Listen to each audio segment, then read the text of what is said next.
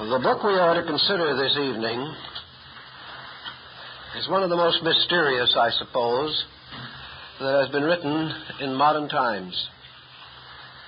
It presents a riddle more difficult than the most scientifically contrived mystery. And even after the perspective of more than a hundred years, most of the relevant facts remain unknown to us.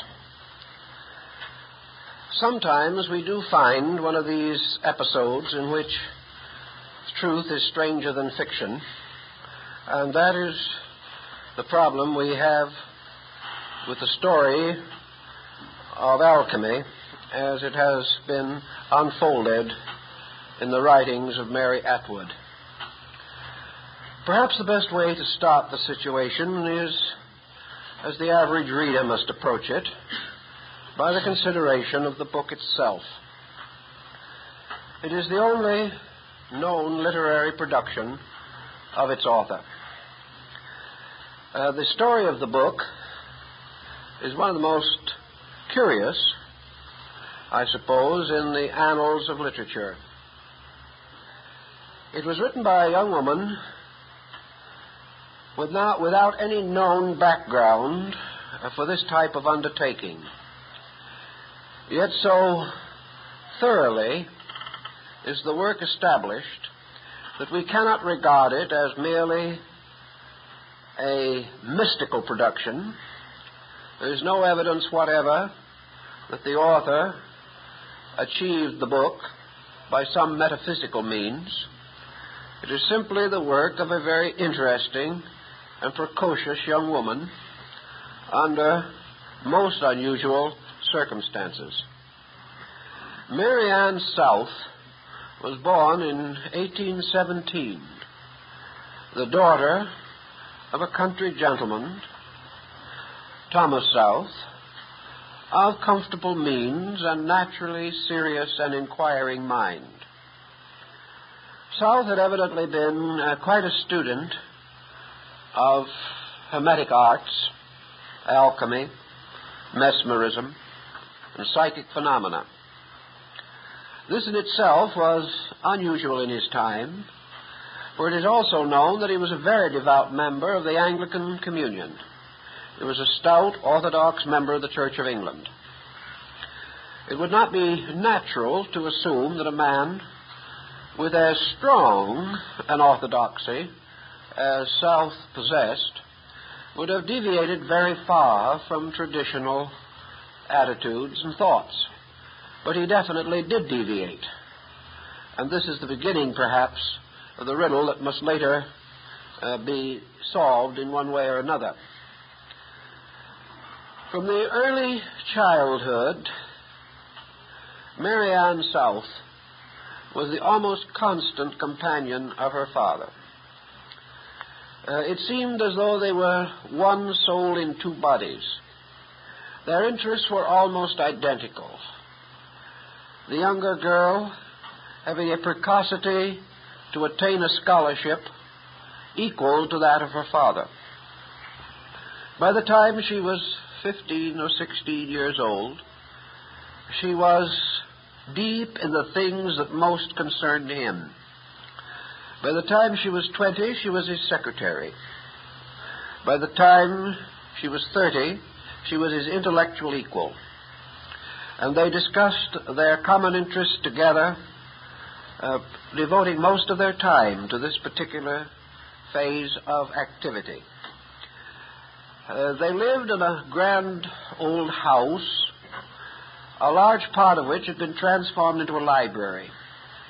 Here, South had accumulated perhaps one of the finest collections in private possession dealing with the subjects of his interests alchemy and hermetic arts. We have in our own library here several volumes from the South collection with his bookplate and often with either his notations or those of his daughter. So it is said that uh, when the young woman was about 30 years old, they hit upon a very strange project. They both decided to do a book unfolding the mystery of alchemy. They each decided that it would be a separate production in which neither one would assist the other in any way. Both would have access to the same research material, but there would be no discussion whatsoever of their individual labors while the work was in progress. The establishment was sufficiently large so that quarters were set up for the two industrious workers. Each had a study, each was able uh, to have access to the general library, each labored according to their own time and interest, and there was to be no comparing of notes, uh, no effort at common discussion until the projects were completed. This was rather an unusual arrangement, but it worked out very well. Uh, also, oddly enough, uh, Mary decided to handle the material on the level of prose scholarship, and her father decided to write a poem. Uh, this, you might have suspected, would be the other way around, but this is the way they did it. They both worked long and arduously on their specially self assigned tasks. And Mary was the first to finish the work uh, which she had set out for herself. Now comes another interesting point.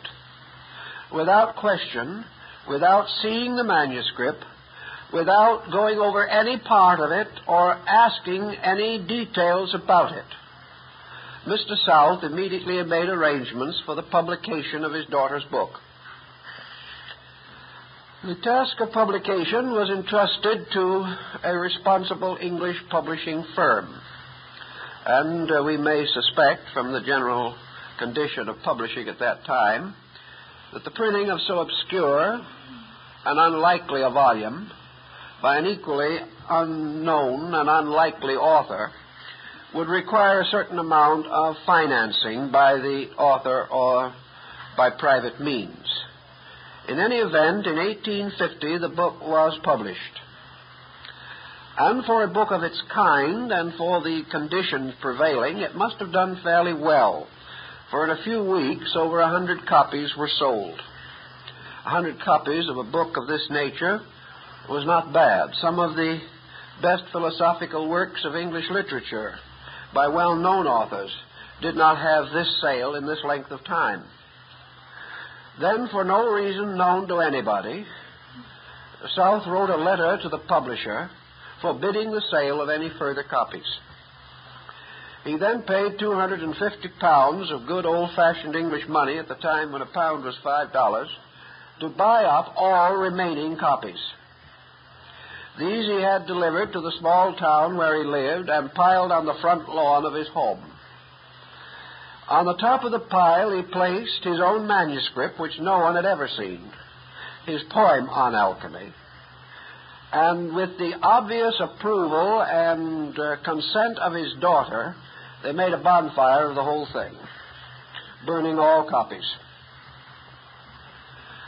If uh, he had done this, obviously against his daughter's wishes, it might have been suspected that some situation had arisen which made him feel that the project was dangerous for her. But as it was, she was in full accord in this bonfire of the books on the front lawn. Not only is this true, but she made every possible effort to secure back every copy that had been sold. And at a time when books were selling for a few cents or a few shillings at the most, she paid as much as $50 to get back a single copy. What she did with the copies is also very interesting. She made them into sort of two stacks, one of which she very carefully went through, correcting mistakes and typographical errors in the printed book, and these she kept why, we do not know. And the copies which she did not so annotate, she also destroyed. For one reason or another, therefore, approximately half of the books that she was able to get back were destroyed. Why the selection, we do not have any idea. In accordance with this same policy, we have uh, examined the book with great care to try to discover whether there were in these erratas or mistakes which she corrected any justification for the destruction of the book. We're not able to find anything bad enough uh, to warrant such an action. Certainly, there were a number of typographical errors, but these errors did not sufficiently interfere with the meaning of the book to justify its extinction on such ground. Efforts have been made to determine, in as far as possible, how many of the first edition of this book probably survived. There is no real way of being sure. We know that at the time the books were burned, only about a hundred copies were left. How many she succeeded in getting back, we do not know. Some think she probably was able, in the course of her lifetime, which was a very long one, to have reclaimed perhaps half of them, maybe a few more. Those that had reached permanent place in museums or libraries, or had gone out of the country, or were buried in collections to which she had no access, of course, could not be uh, destroyed or annotated. Some writers, trying to put the story together, feel that as few as ten copies, and perhaps as many as fifty, may have survived. That in all probabilities the actual number is somewhere between these two classifications.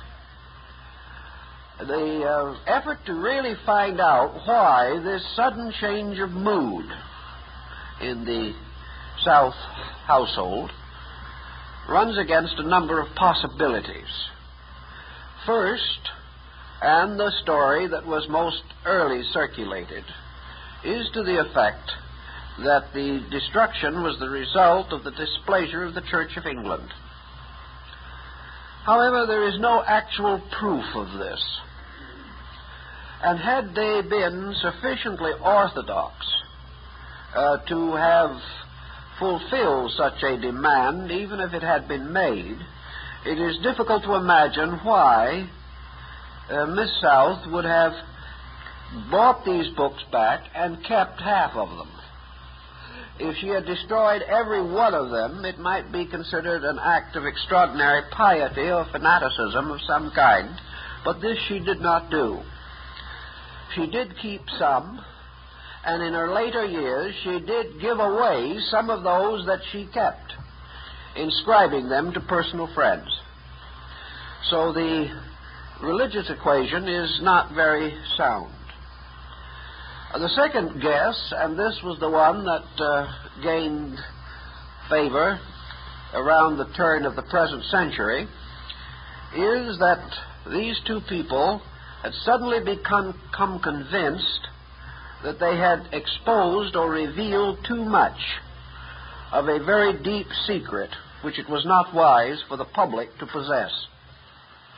In other words, that they had gone so far into the esoteric side of alchemy that it was possible to take the instruction and the intimations which they had left and make discoveries in the fields of chemistry that could be dangerous or could be perverted uh, to the evil of mankind.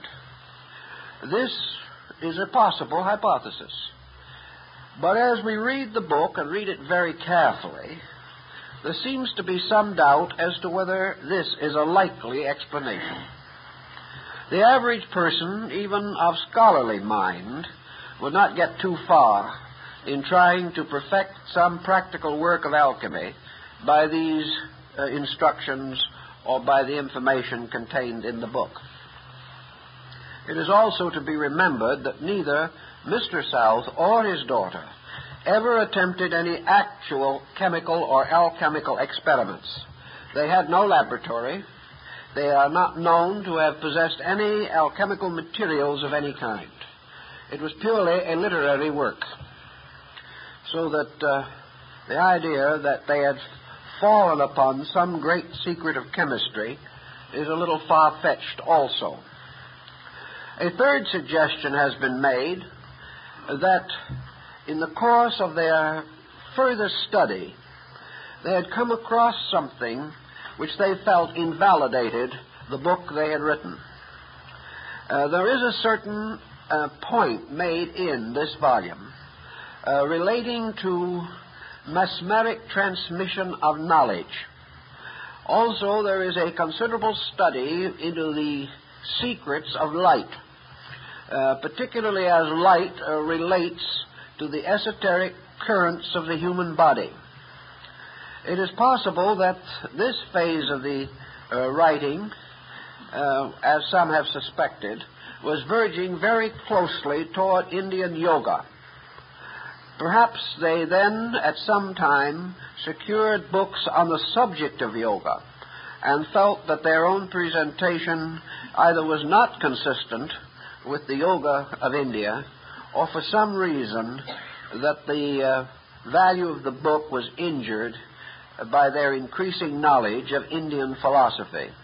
This point is of some interest because in the closing years of her life, Mrs. Atwood was known, or then Miss South, was known uh, to have been interested in theosophy, and a large part of her personal library, which was her father's library, uh, was finally turned over by her to the Theosophical Society during the presidency of Mr. Sinnett. This is another phase that doesn't necessarily solve much but it is, it is interesting and curious. Another point that might, might be rather intriguing there are some old accounts and records of Miss South during her growing years and during her early womanhood. The reports tell us that she was an exceedingly quiet, very attractive, and totally feminine person. Uh, she was a very domestic in consciousness, with a great love of home and family. There is nothing whatever to indicate that she was sophisticated or an intellectual by uh, artificial attainments.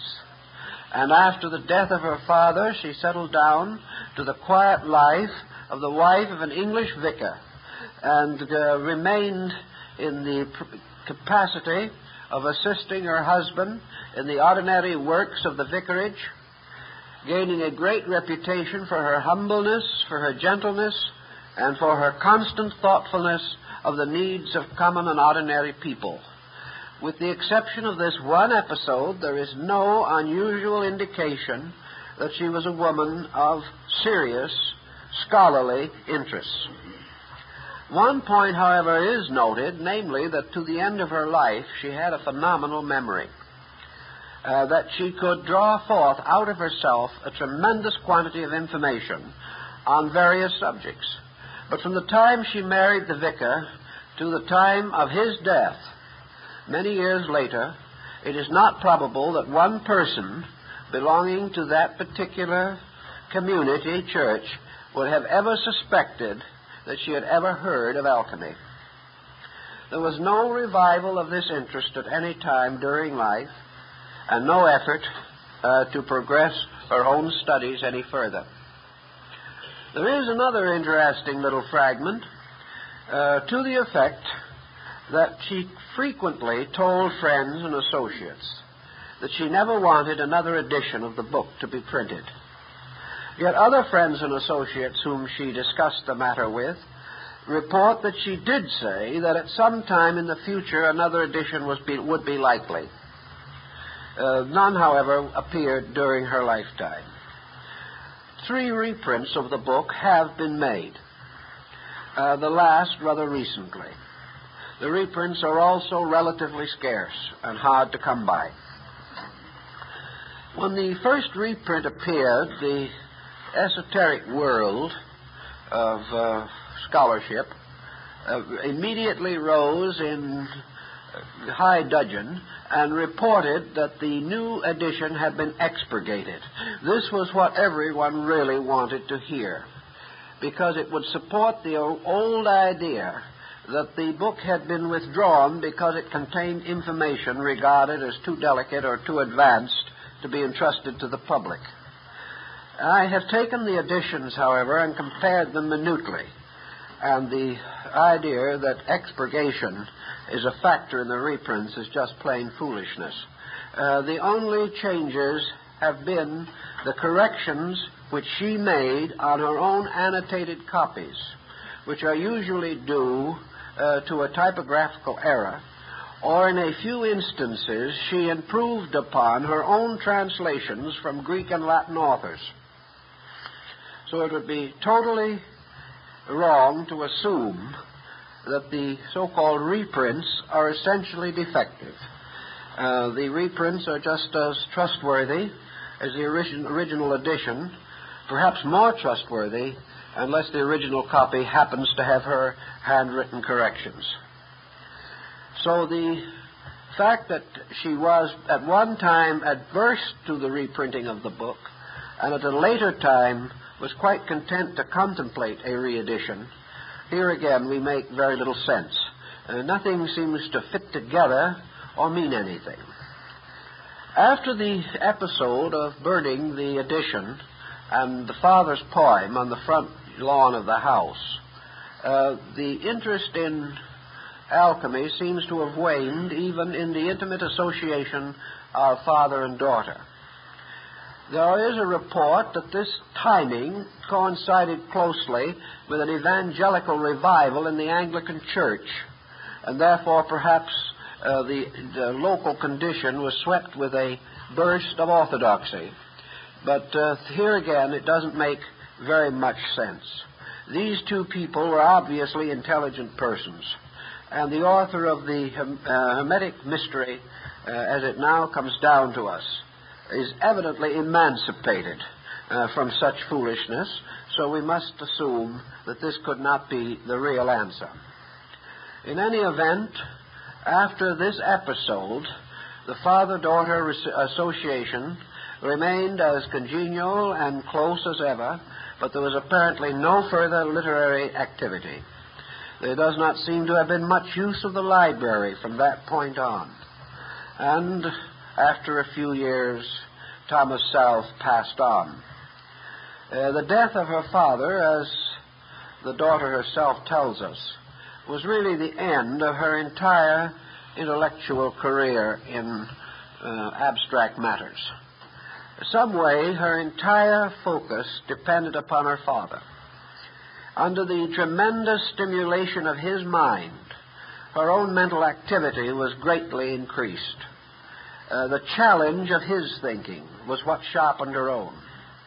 And when he no longer was there to lead the questioning, to throw in the powerful uh, ideas, uh, she apparently had no longer any incentive or interest in continuing these intellectual studies. Now, when she married uh, this Anglican vicar, the Reverend Atwood. She evidently took with her most of her library. The new vicar himself was by no means an ignorant man. He was quite a scholarly person and seems to have also had a considerable interest in early forms of psychology as this subject existed in his day, was concerned over psychic phenomena, and also, to a measure, was well read in philosophy. Therefore, she evidently found a man of um, interesting mind and a congenial life work. His church was in a rural community, and the responsibilities of his position were those of a country clergyman. He had to uh, keep up a pastoral duty, and in those days, a clergyman's wife was very important to him. She had to carry on a large part of the social activity of the parsonage.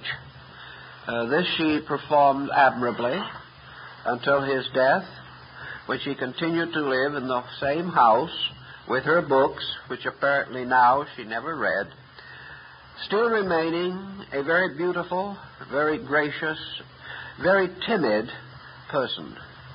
In her older years, uh, her appearance grew more spiritual, more mystical, and more strangely and sweetly childish. and she finally passed on of no disease or sickness that is known at the advanced age of 92 years. This is the story of our author. It makes absolutely no rhyme or reason when compared to the book. It does not appear that such a work would have been possible to her. That under the powerful inspiration of her father, and with an extraordinary library available to her, uh, almost anything could be possible. But this is not a paste pot job. This is not the superficial skimming of an avid reader. Uh, this is the kind of a book which might itself have been written by a medieval alchemist.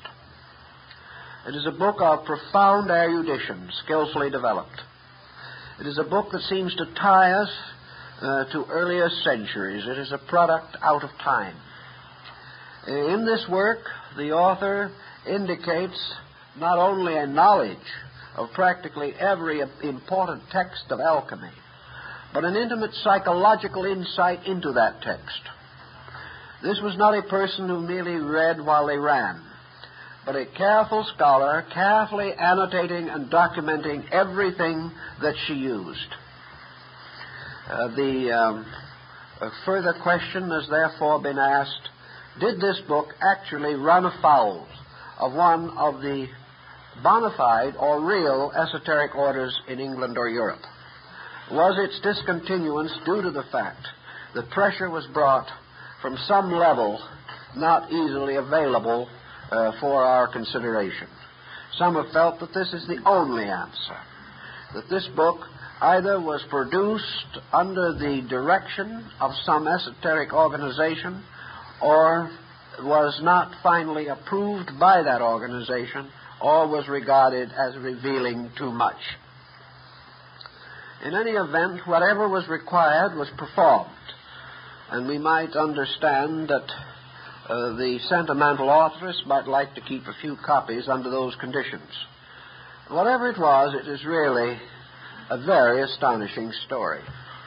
Uh, also, of course, the question has risen why was the work published anonymously? There are many uh, possibilities in this direction. It would appear that the poem which Mr. South had intended to publish would also have appeared anonymously. Certainly, there is no name on the title page. Some feel that Miss South believed that to sign Mary Ann South on the title page of a book uh, of this nature would not have assisted its sale in England at that time. Books of this type were not supposed to be written by women. But this offered no particular real difficulty because she could have certainly signed the title page M.A. South and no one would have known whether it was a man or a woman. So this really doesn't actually solve anything. In the opening sections of uh, her work and throughout it, as far as that is concerned, uh, the authoress shows a peculiar and interesting devotion to two outstanding English thinkers. One was Mr. Thomas Taylor, the great English Platonist, who was a contemporary and whom she might well have known. She quotes his translations from the Greek and uses much of his material in her restoration of the Bacchic and Eleusinian rites, which she also interprets alchemically. She also quotes quite frequently and with considerable respect the writings of Lord Bacon. She seemed to sense in his effort at the restoration of knowledge a program which fitted into her own alchemical speculation. Uh, her interests, even within this range of alchemy, are highly diversified. Uh, she evidently made good use of Latin authors not generally available. Uh, she showed some skill, but not too great a penetration in her translations, and it was among these that she made many of her corrections and annotations. But uh, the work, undoubtedly, is the most learned volume on the subject of alchemy, written after the decline of the great alchemical schools themselves in the 17th century. Nothing approaching it has been produced in modern literature. We are happy that we have in our library one of the original copies of the work also one that was annotated by uh, Mary Atwood or Mary South Atwood herself. As might be expected, it's uh, not in the finest possible condition. These books don't stay that way because they are books that are considerably read. But it is a good sound copy, and in itself it has some interesting features about it. First thing is, originally, for some reason, the book was sealed. In other words, these, this page, uh, following an old English and European system, was tied with cords, and the entire work was sealed together by this means. It's a rather a complicated way of sealing, but it is known on a good many uh, books dealing with esoteric subjects. On the title, um, on the blank flyleaf, it says to CCM initials from MAA. That would be Mary Ann Atwood. February 22nd, 1886. This is one of the copies that she gave to a friend.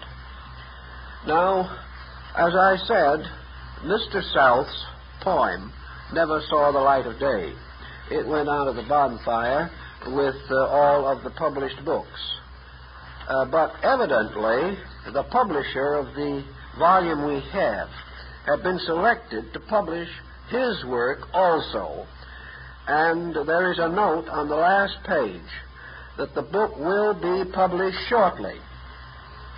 And in this particular case, it uh, tells us that the book will be The Enigma of Alchemy and Oedipus Resolved, a poem in five parts designed to elucidate the fables, symbols, and other mythological disguises in which the Hermetic art has been enveloped and signalized in various ages.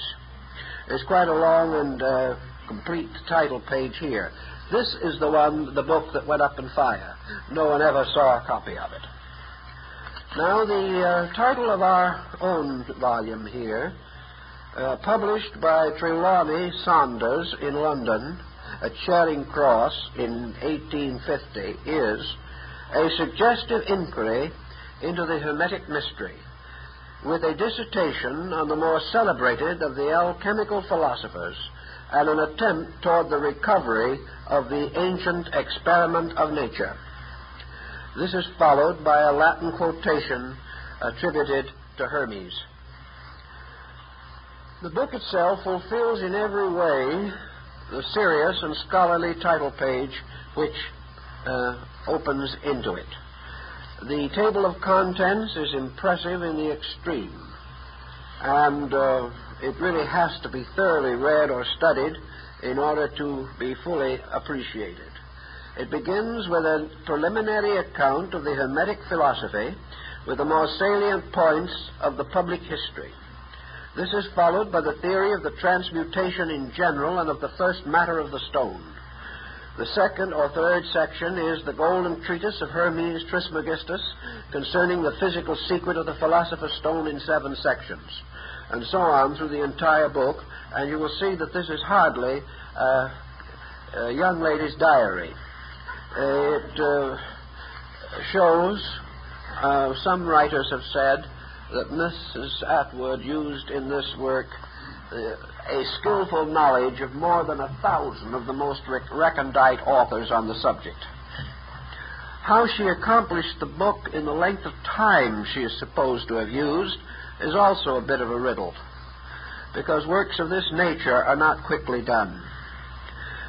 The um, outline we've given you exhausts just about all that we know about Mary Ann Atwood.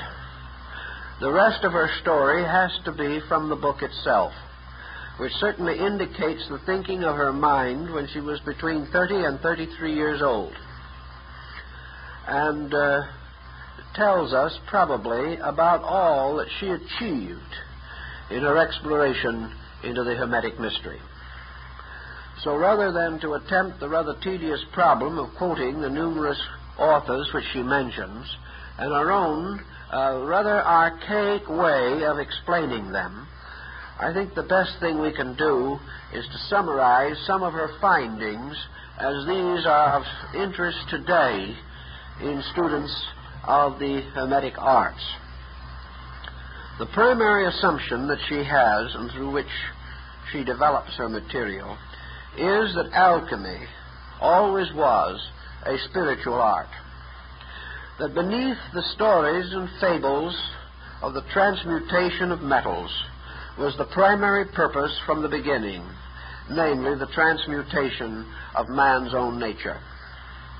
She was among those who caught the works of Roger Bacon and uh, Flamel and Maier and others who insisted that the entire story of alchemy was really a philosophical account of regeneration.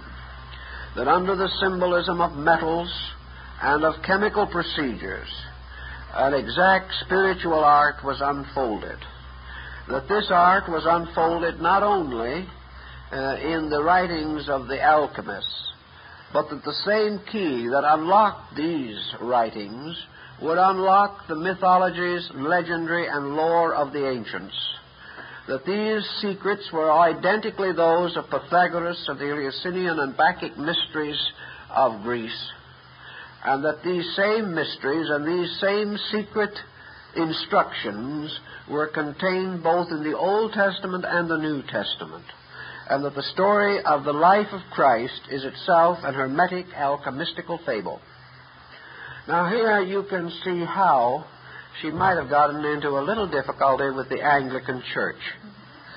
They might not have seen eye to eye with her, but on the other hand, as she unfolds her uh, information, she does it in a very reverent and very deep manner. She indicates a, a very definite religious nature. And there is nothing in the uh, writing itself which is disrespectful of theology. Rather, it is an effort to penetrate uh, beneath the surfaces of all beliefs and all principles and all doctrines. In the beginning, uh, all of these different systems of hermetic and alchemical uh, teachings have dealt with the first matter of the stone. They have dealt with something which represented a universal primordial agent. Uh, Flamel and Ripley and Roger Bacon, the Benedictine Hermetist, all declared that the material, the base substance of the stone, the stone now being the alchemical process, but according to Mrs. Atwood, this is also the stone which the builders rejected, which became the head of the corner. This is the mysterious little sling stone with which David slew the great Goliath. And this is the rock which, striking the feet of the great vision image of Nebuchadnezzar's dream, brought the whole image tumbling down. This mysterious primordial matter of the stone is everywhere. It is the most common thing we know. It is to be found in every part of the world. It is as abundant in the possession of the poor as of the rich. It can be grasped by the newborn babe and is one of the last things to be touched by the dying person in age. This, therefore, this mysterious universal agent of the stone, is the first subject of Mrs. Atwood's inquiry.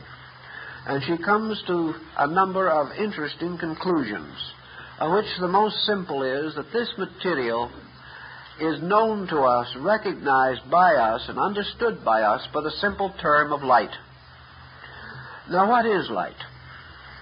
To us, light is something that we can uh, use to add up grocery bills or see how to get through traffic. But according to the deepest thinking of the world, perhaps light is still an absolute mystery. At least uh, Mrs. Atwood felt that although we may be able to define light, we may be able to uh, discover certain uh, definitions relating to how light comes into existence and what its powers and forces are, that the substance of light, like the very substance of nature itself, is a secret of secrets that transcends even the deepest of our thinking. Light, as Paracelsus pointed out, is of more than one kind. There is a light which shines upon the body. There is a light by means of which we can see physically in this world all the things around us. Then there is a light in the heart of man, which lights up with a kind of mystical comprehension. There is a lightness which is the brightness of our spirits. There is the light of reason. There is the light of truth. There is the light of God. There is light in all of the various works of men. And as one of the alchemists says, our labor is a labor of light. The alchemical mystery, then, has to do with this universal agent of light. Light everywhere present, nowhere understood. Light which, of course, bears witness. For this is the light which bears witness to the life. And this life, in turn, becomes light. And this light is the life of men. And uh, one of the great alchemical mysteries, according to our authoress, is locked within the opening verses of the first chapter of St. John. If then the great work of alchemy is founded upon light, then it means that light in itself is the great transmuting, transmuting agent. That the thing that man must discover, the man, that man must search for everlastingly, is the mystery of the inner light locked within the base elements of his own nature. Light, therefore, uh, becomes the open door to the shut palace of the king. It becomes the secret entrance to the cave of Zoroaster and uh, the story of the twelve keys of Basilius Valentinus. Now, it is not common light with which we are concerned, but the essence of light, the mystery of that light which is concealed within all things. This light may be considered a fluid. It may be considered a gaseous substance. It may be considered as shapeless and formless, and it may also be considered as merely the extension of a substance uh, of which it is the radiance, as the light pouring from the sun is really the extension of the molten mass of the solar orb itself. So light arises from this great moltenness of the sun. And our alchemical mystery is concerned with how the light of the sun, the tremendous combustion of the solar orb, can and does result in the atmosphere of a solar system being impregnated with a vitality by which all elements and substances become fruitful. It might give us a little reason to pause as to why the terrible combustion upon the sun should make plants to grow upon the earth how it is that this fiery mass should result in all the beauties of the nature that we know. That from this strange mystery, which seems to be only luminance, there must also arise the eternal nutrition of all things that have their substance in light. Light, therefore, is its own food, containing within it the mystery of the supporting of all creatures that are dependent upon it for existence. Consequently, this light is not merely something that shines from a candle or a lantern, or perhaps it is the same thing. But this light produces results. This light affects things. This light changes things. It fades color when man artificially applies color. But it preserves color when nature provides that coloring. This light uh, warms the harvest, brings things to their fruitfulness, and paints the color of the apple with all its radiance and glow. This light, then, is not just something. This light is a particular thing. And it is a symbol of an all pervading combination of enlightenment and nutrition. It is the agent by which all of the works of nature are brought to ripeness. Therefore, in some way, light must be necessary to the ripeness of the human being, to the maturity of his soul, and to the unfoldment and spiritualization of his consciousness.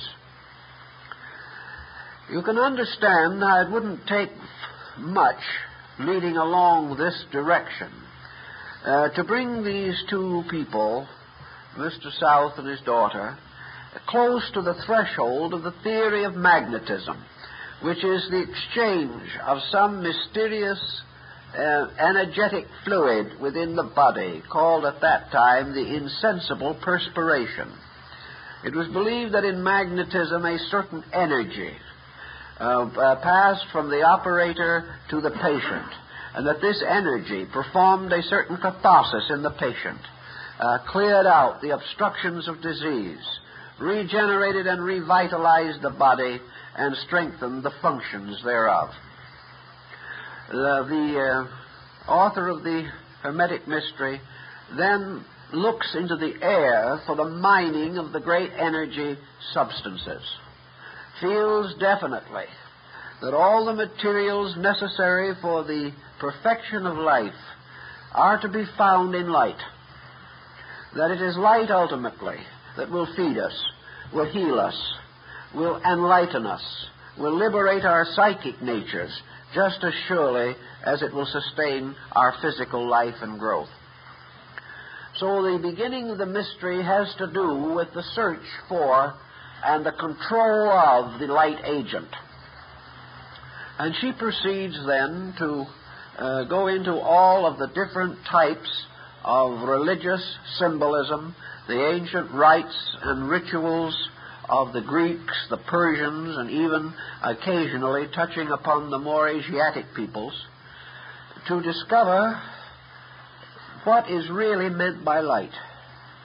What is this effulgency that shines upon the mystic in his illumination? What is the magnificent light of the Transfiguration mentioned in the New Testament? What is this glory upon the, heads of saints? What were the flames of Pentecost? What is this mysterious light that shone underground in the Egyptian temples? What is this strange luminous power that is even captured by insects and creatures of the sea, by which they are capable of becoming radiant? And we are now told that in the depths of the ocean there is no darkness because these deeper parts are filled with radiant creatures that create their own light. All of this thinking seemed, therefore, to suggest a study in terms of alchemy of the nature of light itself. Light not only being the source of life, but the ultimate end into which life itself is dissolved. For if there be corruption upon the earth, corruption due to death or decay, light will purify it. If water is polluted, light will cleanse it. Wherever light exists in sufficient amount, it will clean or restore or purify anything with which it comes in contact. Now, in the study of alchemy, the types or kinds of light have to be considered. And the alchemist did believe, definitely, that there, were, there was light within man. Paracelsus says that all the constellations are to be found within the psychic field of the human body. Therefore, that man is indeed a creature radiant with light. And the woman who went into the wilderness to bear her son was surrounded and clothed by the sun. This light that moves from man, found everywhere in his constitution, forms a sort of magnetic field around the body. Later, uh, um, 19th century metaphysicians were to think of this light as the auric field of the body. They realized that man is continually radiating from his own centers a peculiar kind of highly qualified light. that this light forms a transcendent body, that this light might well be uh, symbolized by the robes of glory of the high priest of, Il- of Israel, or the mysterious light of the Hierophant of Egypt, who stood upon the porch of the temple uh, clothed in blue and gold, the symbols of light. These light symbols, evidently to these researchers, implied that man's own nature is a constantly radiant field, and that within the field of this nature, uh, a great chemistry is set up. Uh, many of the early alchemical experiments are described or shown as taking place within glass bottles. These glass bottles or, or jars are usually roughly circular uh, with uh, a short neck, so that they are like globes rather than the common type of slender bottles that we know at the present time. They were chemists' bottles, and these bottles and retorts have been long used. But all the experiments of the Hermetic art must take place within these bottles. It is here that, uh, accompanied by an appropriate degree of heat, uh, by a sand furnace or a water furnace, or by being buried uh, as the ancient Egyptians buried their alchemical retorts in heaps of dung, the heat of which, in their uh, process of decay or putrefaction, created heat. And this heat was used uh, to preserve a certain kind of temperature which was needed in these experiments. All of this, Mrs. Atwood feels definitely refers to processes taking place within man. That the magnetic field of the human body is this retort. And that within this retort, elements represented uh, in terms of the magnetic field as colors, forms, numbers, patterns, and designs are in constant motion and mutation. That man's psychic field is therefore this alchemical bottle, and that every instinct and every emotion and thought of his nature uh, is represented to those who have inner vision or clairvoyant sight by the changes in the colors and motions of the liquids, fluids, mystery, or mysterious gases that seem to fill this magnetic field. Uh, this perhaps leads us gradually in the direction of some modern thinking. The uh, human magnetic field suggests very closely the psychological, subjective field of man's personality. We know that man uh, as a psychic entity is in constant chemical activity within his own soul. That the soul, therefore, may be regarded as in the process of the accomplishment of the great experiment of transmutation. That in some way the entire mystery of alchemy has to be played out in the psychic life of man that this psychic world in which man inwardly exists must be passed through the peculiar rotations or disciplines imposed upon the metals in alchemical symbolism. That the great experiment, therefore, is the transmutation within man of the diversified elements of his own psychic nature. That these elements are represented by the seven base elements involved in the Hermetic mystery. That these elements represent perhaps the testimony of the sensory perceptions. They represent possibly the entire area of man's psychic subjectivity.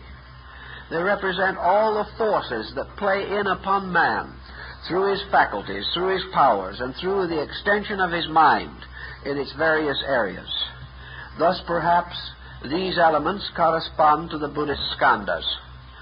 For actually, what we call self or personal consciousness is a chemical compound arising in the psychic field. Man's personality is actually the sum of the condition of the base elements of his own personality. Thus, the soul is a chemical or alchemical product the, the great process of transmuting the products of the sensory perception into soul power must take place in man continuously. This is another point which brought great comfort and consolation to the alchemists of old, and also uh, Mrs. Atwood becomes aware of it and gives it some thought. The greatest transmutations imaginable, far more extraordinary than the universal medicine of Paracelsus or Theophrastus,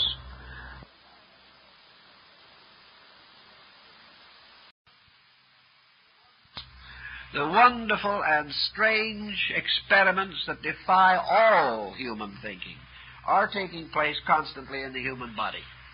There is nothing more mysterious in the alchemical texts than the mystery of digestion and assimilation in man. There is nothing more wonderful than how food is changed gradually within the stomach into all of the subjective energies necessary for the maintenance of the body. The stomach is the greatest alchemist we have ever conceived of. Yet these processes in nature, being natural, reasonable, and orderly, they seem to tell us that with nature everything is possible. And just as there are laws by which digestion is possible, so these laws operating in space can be understood and can be applied to other related or pra- uh, practical purposes. The very principle which makes it possible for man to live at all is the pr- principle which, when properly understood, will enable man to live well. Thus, man himself becomes and is an alchemist, really, whether he knows it or not. But the bringing through of this knowledge into his awareness in a way that he can control it, so that by art he can perfect nature, enables him to perform the great work. So uh, Mrs. Atwood tells us, obviously, that the great work is a simple fact, and that this great work is the perfection of the consciousness of man, by means of which this consciousness ultimately retain, uh, regains its universal completeness and is reunited with its divine source. Great work is the production of the heavenly man the production, the production of the universal true principle, which is the elixir of eternal life, because it bestows immortality. It is the transmuter of all base metals, because it provides the means by which every material element of man's compound nature is transformed into its spiritual equivalent. And it is also the symbol of the removing of the flaws from precious stones and the manufacturing of artificial gems. Uh, the precious stones and the artificial gems relate particularly to man's psychic field, where these stones, like the pearl of great price and the rose diamond of the rosy cross, all represent the soul attributes of man, the shining adornments which uh, exist within his own nature. Just as surely also as the Sangreal or the Holy Grail, the cup of the blood of the King, is the human heart, containing as it does the blood of the King, or the blood of life. So this uh, Holy Grail is likewise the ancient symbol of the alchemical vessel in which the transmutation takes place. Therefore, this transma- uh, transmutation is also a Holy Eucharist. It is the mysterious transformation of the blood and wine into the life and body of Christ.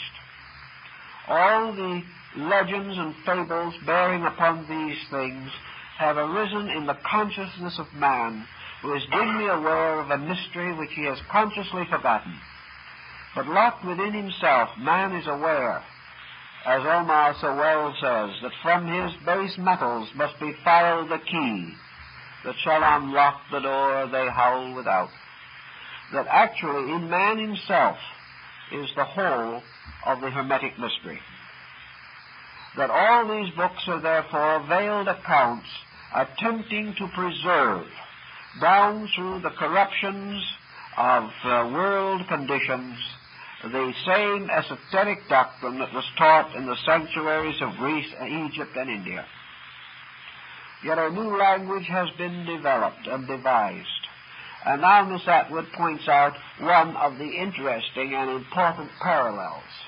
Namely, that this new language that was developed by the alchemists and was gradually taken over by the chemists is the language of a scientific salvation. That in these formulas and rituals, it is no longer simple piety that accomplishes the works. That man is actually capable of a voluntary cooperation with nature in the advancement of all of the works of light. She then hazards something that may seem a little difficult for us to comprehend, but I believe that basically she is right. Namely, that the works of light possible to man include not only the improvement of his own nature, but ultimately the regeneration of his world. That actually these works of man represent the power to use light, not only to cleanse the body, the soul, and the spirit, but to cleanse all of nature, to cleanse the air, the earth, the fire.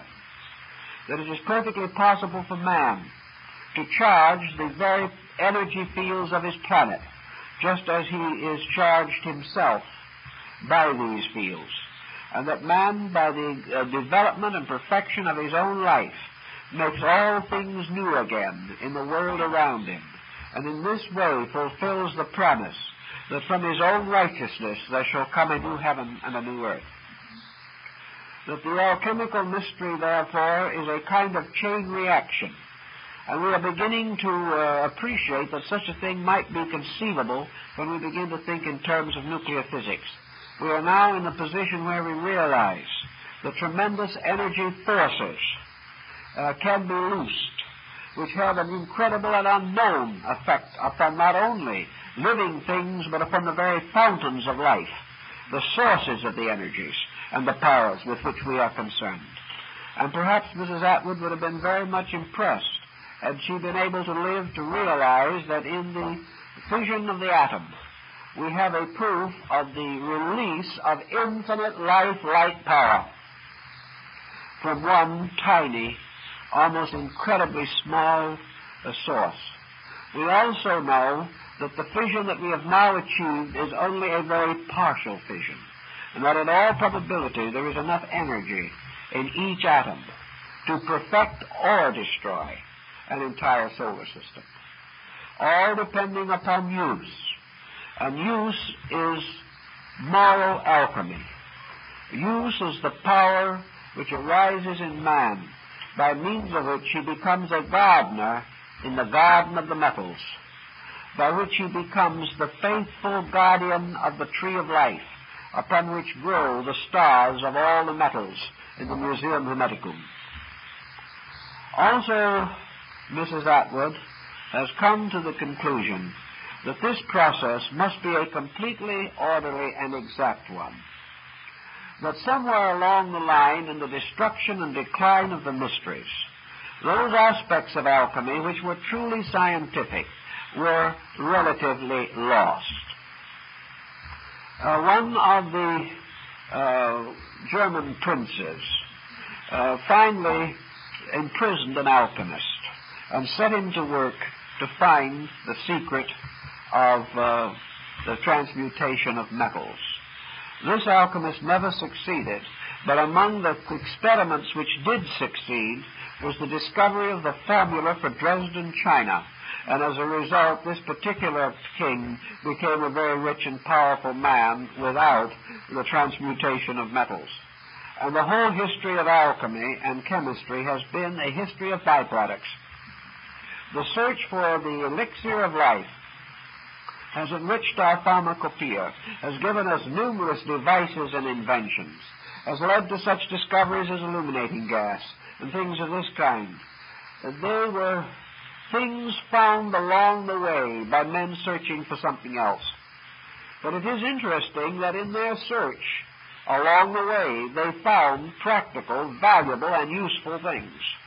That they discovered the operations of law, and therefore that it might not be entirely fair to say that chemistry is the same son of alchemy, a mad mother. Actually, all of these alchemical experiments were based upon certain convictions. But as Mrs. Atwood points out, somewhere along the line, the direct course was lost. Somewhere in the course of man's existence, he began uh, to look around him uh, for a means of applying knowledge. And in this, Mrs. Atwood quotes from the Instauratio Magna of Lord Bacon, in which his lordship points out that man, in the course of time, has learned to apply wisdom to almost everything except himself. He has taken skill and turned it to breeding better cattle or raising more grain to the acre. But he has forgotten in the course of this to turn his skill within himself to the improvement of his own being. This was the difference between alchemy and chemistry, essentially. Chemistry, as we know it today, is, is devoted to experimenting with the elements of nature. Alchemy with the elements of nature in man. Always man has had a tendency to look out from himself toward other things and to take the energies which he possesses and direct them to the victory over other things. However, the very laws by which man hopes ultimately to conquer the world are the same laws by which man must uh, finally learn to conquer himself. And alchemy points out that if man first achieves uh, the kingdom of heaven, or the transmutation within himself, then all other things will be added to him. For it is said of the powder of the red lion, which is the great powder of the projection of metals, that it will transform into perfect gold 100,000 times its own weight. This undoubtedly refers to something uh, we can say that insight turned upon the unknown will transform a hundred thousand times its own mass of ignorance into truth. The virtue will transform many, many times its own mass into common good. In any event, however, uh, the problem was to apply uh, a knowledge of exactitudes toward the great problem, and that is man. Why is this so essentially necessary? Why cannot we ultimately win by simply putting the world in order around man and then permitting man to enjoy this fruit of his own labor? The answer is pretty obvious that all the changes that occur in the world must first arise within man. Therefore, man cannot perfect the experiment in nature until he has perfected it in himself he can continue his undisciplined struggle with nature. He can continue this effort to overwhelm nature by skill alone. But without directive, without insight, without consciousness concerning ways, means, and ends, without vision, the people perish. And without having within his own nature the achievement of the magnum opus or the great work, it is impossible for man to direct nature to control it or to turn it to the fulfillments of its own purpose.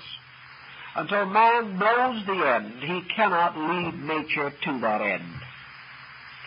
Thus, in some mysterious way, the great experiment must first be performed in man and then in the world.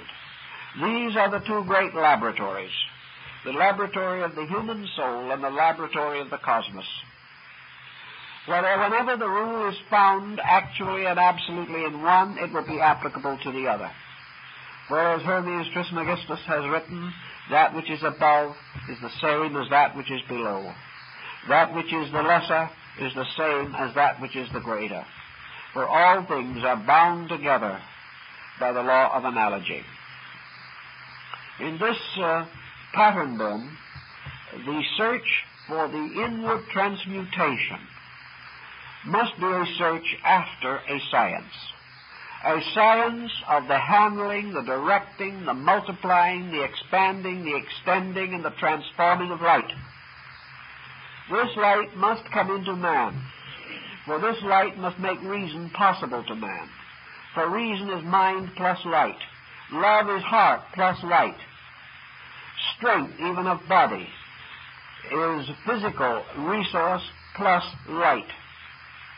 The mystical experience is dedication and devotion plus light. Light must always be the agent of all these things. And if this light be lifted up, it will draw all things to it. And this light is the light which cometh into the world, and lighteth every man who cometh into the world. So the problem, again, is the magnificent chemistry of light. Now, it is obvious that uh, the Atwoods were moving very closely toward the Indian concept of yoga, that they were sensing uh, the same light principle that is also to be found in Mahayana Buddhism. Uh, the, the world of the radiance of truth, the world of the eternal light uh, in which all things live and move and have their being. Now, how is this light to be made available? The alchemist said that it had to be extracted from darkness. And the light shineth in darkness, and the darkness comprehendeth it not. So, the base substances seen in the alchemical retort have to do with light hidden in darkness. Just as gold is hidden in the base metals of the earth, just as the life which the small plant takes from the ground comes from the dark mother in which its roots are placed. So everywhere in the darkness of earth there is life. And this life makes things grow. And the vitality and life in nature must in some way uh, be discovered and separated from darkness. It must be as in the opening chapters of Genesis which, according to Mrs. Atwood, absolutely recapitulate the entire alchemical process, and that any chemist thoroughly understanding the first chapter of Genesis can actually transform base metals into gold, physically as well as spiritually.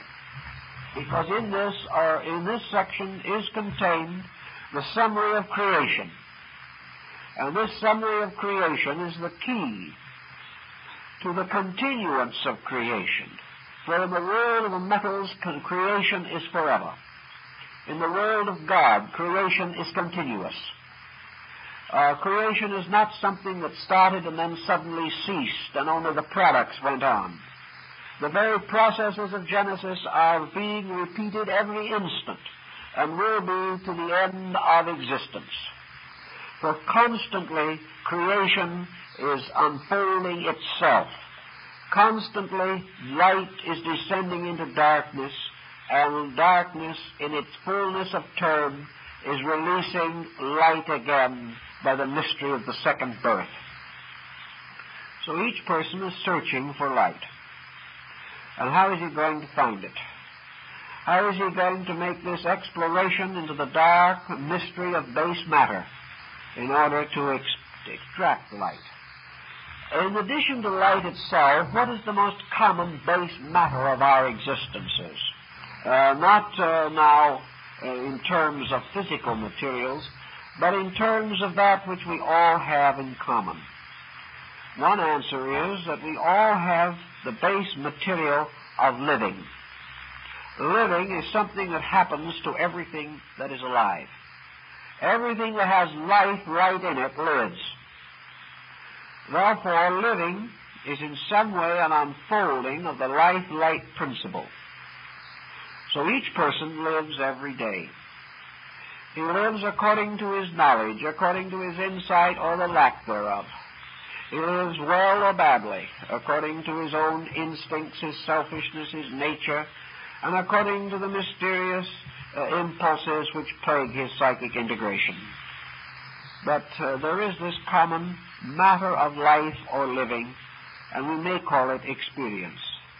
For experience is really nothing more than the gathering up of the treasures of the light. And these are the treasures which thieves cannot break in and steal, nor rust destroy. So each day, whether we are aware of it or not, we are experiencing something. And every experience is an experiment in light. Everything that happens to us has a right meaning, but this does not always mean that we know what that meaning is. But into our own reservoirs, our capacities, are stored away these works of the light.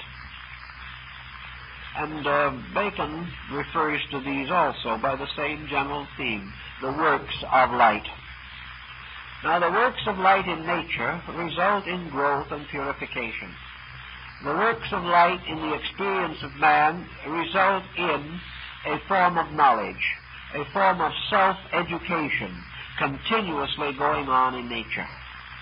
Everything that man does teaches him something. Only unfortunately, man does not always know what he is taught. Therefore, he goes on uh, experiencing much and learning comparatively little. But nature preserves, in the subconscious nature of man, that which he has learned. And this becomes, so to say, a supply of crude ore. This is the supply of impregnated material. For in experience, the gold of value is hidden within the darkness of ignorance. And in the alchemical tradition, a dragon was fashioned to symbolize this. And in the Greek legend, this dragon wound itself around the tree of life on which hung the mysterious golden fleece. And it was to discover this golden fleece that Jason and the Argonauts made their great journey. And this was part of a ritual of initiation into the mysteries. So a man's evolution, his process of existence down through time, has resulted in the gradual accumulation of a properly impregnated material. This material is in his memory. It is in his subjective thinking. It is in the background of everything that he is.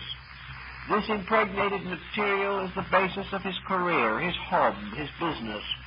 It is the reason why he can pass an examination in school. It is the reason why he can fill out an application form when he wants a job. All of this building continuously of light in darkness leads us to the alchemical certainty that there is a continuous process going on in man in which the works of light are achieving victory over the works of darkness. And yet, the light and the darkness are together, and uh, they are not clearly divisible, as Bellamy points out. Somewhere the dawn or the break of the auroral light must come. And uh, Mrs. Atwood looks to the Hermetic mystery to try to understand these uh, wonderful occurrences. Uh, taking the alchemical thinking again, you come to such problems, naturally, as faith, understanding, dedication, discipline. You find that in the Hermetic mystery, there has to be some mysterious agent, the active agent of the stone. Now, the active agent of the stone is a kind of mordant. It is a catalyzing agent of some nature. And uh, in alchemy, faith plays very much this part. Because something has to stir uh, this compound, this compound, uh, which lies in obscurity. Somewhere the Jason has to go forth and search for the golden fleece. Somewhere in, this, in man's nature there must gradually arise the conviction that there is a mystery and that this mystery can be solved. In ancient times, education included the clear statement of this simple fact, but modern education no longer does include any intimation that there is a mystery, or that it can be solved, or that there is a road or a way that leads uh, to the accomplishment of the universal medicine. So in uh, the alchemical tradition, actually, strange names are given to familiar things. Yet these familiar things are not in themselves simple. They are not in themselves commonplace. Uh, we, we can say that it sounds uh, much of a come down that some elaborate alchemical material should turn out to be faith. But actually, we have no way of knowing the full dimension of faith. It is probably stronger and greater and more mysterious than any physical, chemical, or element we have ever explored. It is because certain words have lost their meaning, have lost their profundity, uh, that we, we do not recognize the value of valuable words.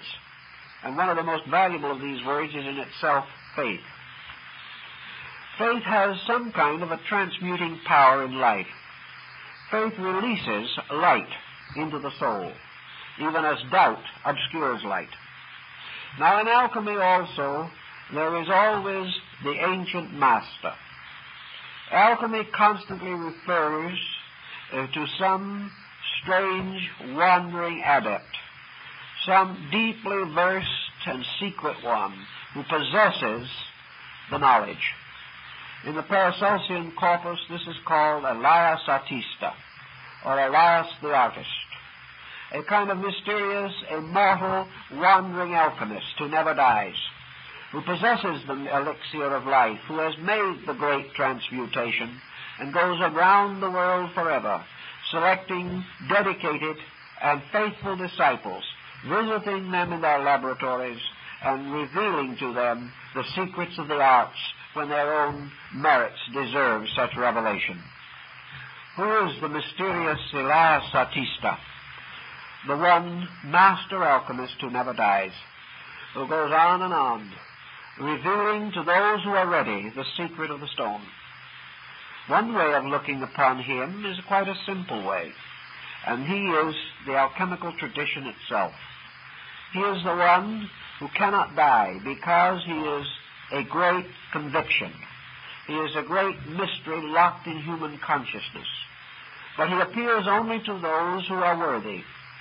He makes himself known to the alchemist only when this alchemist has prayerfully dedicated his labors to truth and to light.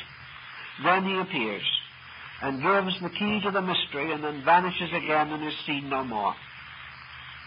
This represents uh, Mrs. Atwood's thinking what we would almost term today the archetypal psychological teacher locked within our own consciousness and locked also within the consciousness of universals. In the root of every integration or organization that exists in nature is the mysterious fact of the immutable mathematical formula upon which that organization is based. Everything in the root of itself is instinctively a work of light. Everything has within its own nature the strange seal of its own identity. Elias the artist is perhaps partly tradition, partly the great story that has come down to us. Partly it is also the subconscious teacher in ourselves, the old one, the folk consciousness that we have. Perhaps it is descended to us in, in our blood, in our heredity, Perhaps it is the symbol of the infinite sequence of previous embodiments by which we have come to our present state. But it is the old one and the true one locked in us, locked in our conscious experience, and available only to us when we have ourselves performed the works of light. So the struggle or the labor always concerns with this. And now Mrs. Atwood goes into considerable detail in relation to Neoplatonism quoting from Plotinus, Proclus, and many of the other mystics of North Africa and Athens, relating to uh, the works of light in terms of the motion of consciousness itself from ignorance to illumination. Illumination being, of course, the final absorption into light. And man's growth as an, as an Hermetic experience deals with the seven steps of the ladder of alchemy. And this ladder, the Escalade de la Sage, is in actuality the same as the seven steps of Bacon's mysterious ladder of the arts, or ladder of wisdom. In this, consciousness ascends through seven steps, represented by the orbits of the planets, which are in turn the alchemical symbols of the elements. Therefore, as the metals and the elements are arranged upon a ladder, or to form the links of the golden chain of Homer, which bound earth to the pinnacle of Olympus. So this ladder of the wise represents the seven ascending levels of human consciousness by means of which man rises from ignorance to universal insight. All this, of course, is theoretically quite understandable, but the question always remains, how is it done? How is it physically, psychologically, or spiritually possible to perform this work?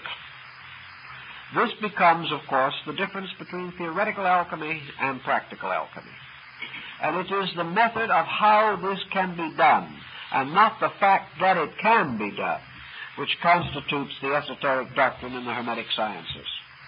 Uh, Mrs. Atwood senses this and realizes it, and tries, in the light of the study of many of these deep works, to put together a formula, a pattern, not now to be used chemically, although she believes, and most alchemists have taught, that the formula for the regeneration of man will also regenerate the metals. But to discover this mystical insight by means of which the human being can achieve the transmutation of his own consciousness from darkness into light, or to free the souls of the metals from their bodies in order that they may unite to form the universal medicine. Now, all the alchemists have agreed upon one thing, namely that you cannot combine the souls of metals while these metals are in various conditions of their own development. You cannot take the outward bodies of elements and force these bodies together. You cannot take common lead and mingle it with iron and produce anything more than a kind of alloy of lead and iron. These two will not accept each other. They will not become actual uh, souls united. They will only be bodies united and souls in stress. Alchemy creates another symbol, the, the Hermetic Mercury, the mysterious symbol of the universal solvent. Mercury is said to be the one element that will accept other elements into its own soul. Therefore, Mercury becomes, in a mysterious way, in the alchemical tradition, the symbol of Christ. Because also it is the child of the sun and moon, or the offspring of heaven and earth. But even in the case of these elements, the alchemists tell us definitely that crude iron and crude silver cannot be united to produce the mystery. That before these elements can be combined, they must die. For unless the seed dies, says St. Paul, it shall not live again. Therefore, the mystery, like the mystery of the early Christian convert, is the mystery of the firstborn of them that sleep in death. The whole story has to be a story of resurrection. It has to be a story of the rolling away of the stone and of the empty, of the empty sepulchre. It is the story of that which has risen from its own mortality to become the eternal proof and hope of immortality for all creatures.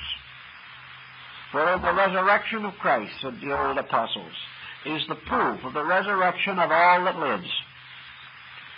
This in turn relating to the metals in the alchemical mystery is that the metals must die. They must be crucified. They must descend into darkness. They must pass into limbo, which is the retort, or the alchemical vessel. And here they must be caused to suffer, as in a purgatorial, which is a purging or cleansing. And here, in the due course of time, they will ultimately be forgiven or restored by the descent of Christ into limbo for the salvation of souls. So now our alchemists tell us that these elements must die. And the question is, what are meant by these elements? I think that the Buddhist would answer that very simply, that these elements are the sensory perceptions and the mental focus. They are the elements that form the mysterious six-pointed star with the sun or self or sattva in the center the mysterious shield of David of the Jewish Kabbalah. These representing then the psychic integration centers of man, representing the powers of the sensory perceptions. These must die in order that their own secret energy may be released again. So that by, only by man's victory over the senses is the message or the power or the true reality that is locked in these senses, as in the basic matter, of experience. Only in this way can it be released. So we come to meditation, to Zen, uh, to practically any of the disciplines of Neoplatonism or the ancient Greeks. For the death of the sensory perceptions is simply quietude, meditation the absolute relief of man from the pressure of the objective functions of his own composite nature. The man becoming still causes confusion to die in him. And it is the death of confusion that results in the rise of value. For when the confusion of the testimony of the senses has been stilled, then the wisdom that is locked in these senses becomes compatible and can mingle. Thus, when the senses and their functions are suspended, the principle of consciousness upon which they all depend is realized in its unity. In other words, the elements, the principles, the energies of the senses perceptions can be alchemically united as long as the senses themselves do not function. So by a complete suspension of the personal, the universal elements within us can come together. But while we continually disturb these elements by our own objective awareness, they cannot come together.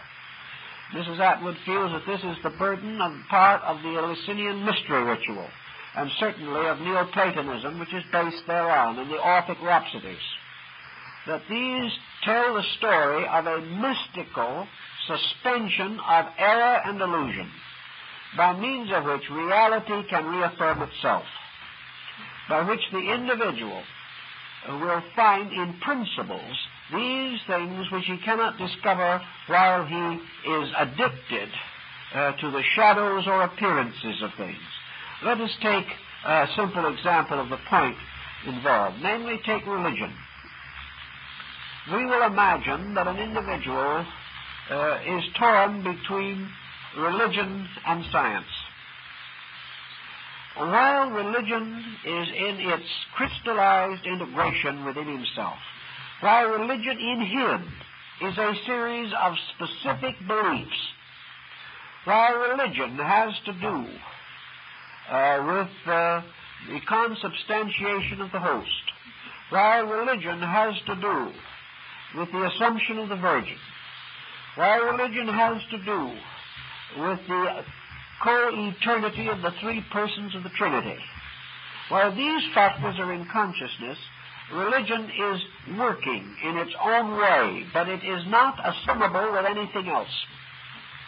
We go then over to science and we say that while man is dedicated to biology, so that his universe moves around the central axis of biological situation, or he is a physicist, or he is an astronomer, or he is dedicated to any of the works of the light of science, he is then not only involved, but by his own limitations imposed upon his own areas, he cannot even circumscribe the whole boundary of science. He is only working with a little area. A scientist thus engaged and preoccupied, and a religionist thus engaged and preoccupied, cannot meet. They can have certain superficial, friendly relationships, perhaps, but they have no identity, no conscious realization of each other. Yet if either of these was able to completely disassociate his consciousness from any aspect of his, react, of his labor or reactive work and go to the substance of it, if the religionist could separate religion from theology, if the scientist could separate science from the sciences, in other words, perform this alchemical reduction to source, then science would realize that the substance upon which it is built is inevitable, immutable, universal law. And the religionist would discover that the substance upon which faith is built is inevitable and immutable universal law. In their principles, therefore, these two can unite. But once they have become structures, they cannot unite. This is why alchemy says that you have to destroy the outward forms of things. You have to calcinate them. You have to burn them or corrupt them or destroy them until nothing of the body remains but ashes. Then the living spirit within these things can unite. For in all life there is an identity of truth light. And this identity of truth, truth light is the secret of compatibility. And compatibility, or the union or mingling and identification of these elements, finally represents the amalgam from which the great stone of the wise is projected by alchemy. So, first, by the reduction of all things to their essences, they become susceptible of union. And out of the union of these divided elements comes the sudden re experience of the unity of the archetype of life from which they descended. The continual discovery of increasing unities. The ascent from particulars to generals. The gradual disintegration of the external natures of things and the re-establishment of their internals. In this way, the great alchemical transmutation takes place. This can be put in terms of chemistry and will probably operate chemically. It can be put in terms of religion and will operate religiously, or in terms of philosophy. But in man, the peculiar term of it is in the term of yogic consciousness searching. For the whole redemption of man lies in the reduction of the confusion or complexity of man to the absolute stillness which is the death of the divided parts. And then from the death of, this, of these divided parts, a spirit rises. The spirit released from confusion, released from difference, from discord, and from the various vibratory patterns of elements, suddenly is restored to its own life, light nature. So in the alchemical tradition, Again, the purpose is forever to reduce the bodily interference of things with the unfoldment of the life within body. The grand experiment is therefore to be attained in universal conscious re-identification with the infinite. This means the final elimination of the dross in all things, the transmutation of every base metal into principle. The final falling away of all bodies, illusions, beliefs, creeds, sects, divisions, which exist primarily in the mental nature of man. When these fall away, when these are overcome, when these are relaxed and released so that they no longer interfere, then man gradually brings together the essences of all things and in the reunion of essences within the living alchemical retort of his own soul, man achieves the great transmutation. He becomes the adept. He becomes the yoga. He attains the samadhi. He becomes the embodiment of the entire discipline of antiquity, which had for its essential purpose the production of the man of light, the production of the luminous androgyne, the great, complete, composite being, uh, which is hidden from us by the confusion and complexity of our own mortal existence. So alchemy approached in this way is the burden of Mrs. Atwood's study. And I think as we proceed with it, we realize, and we will realize more if we read her work, the tremendous amount of thought and the tremendous amount of insight that went into it. We wonder at the strange story of how it was done. We know the universe works mysteriously. Perhaps in her we had some strange alchemical transmutation by which, in the early years of the 19th century, she was able to produce this work. In any event, it is a, di- a dignified and important volume, and certainly one of the worthiest to appear in the interpretation of the Hermetic arts. Well, I think we'd better let you get your bus and go home now.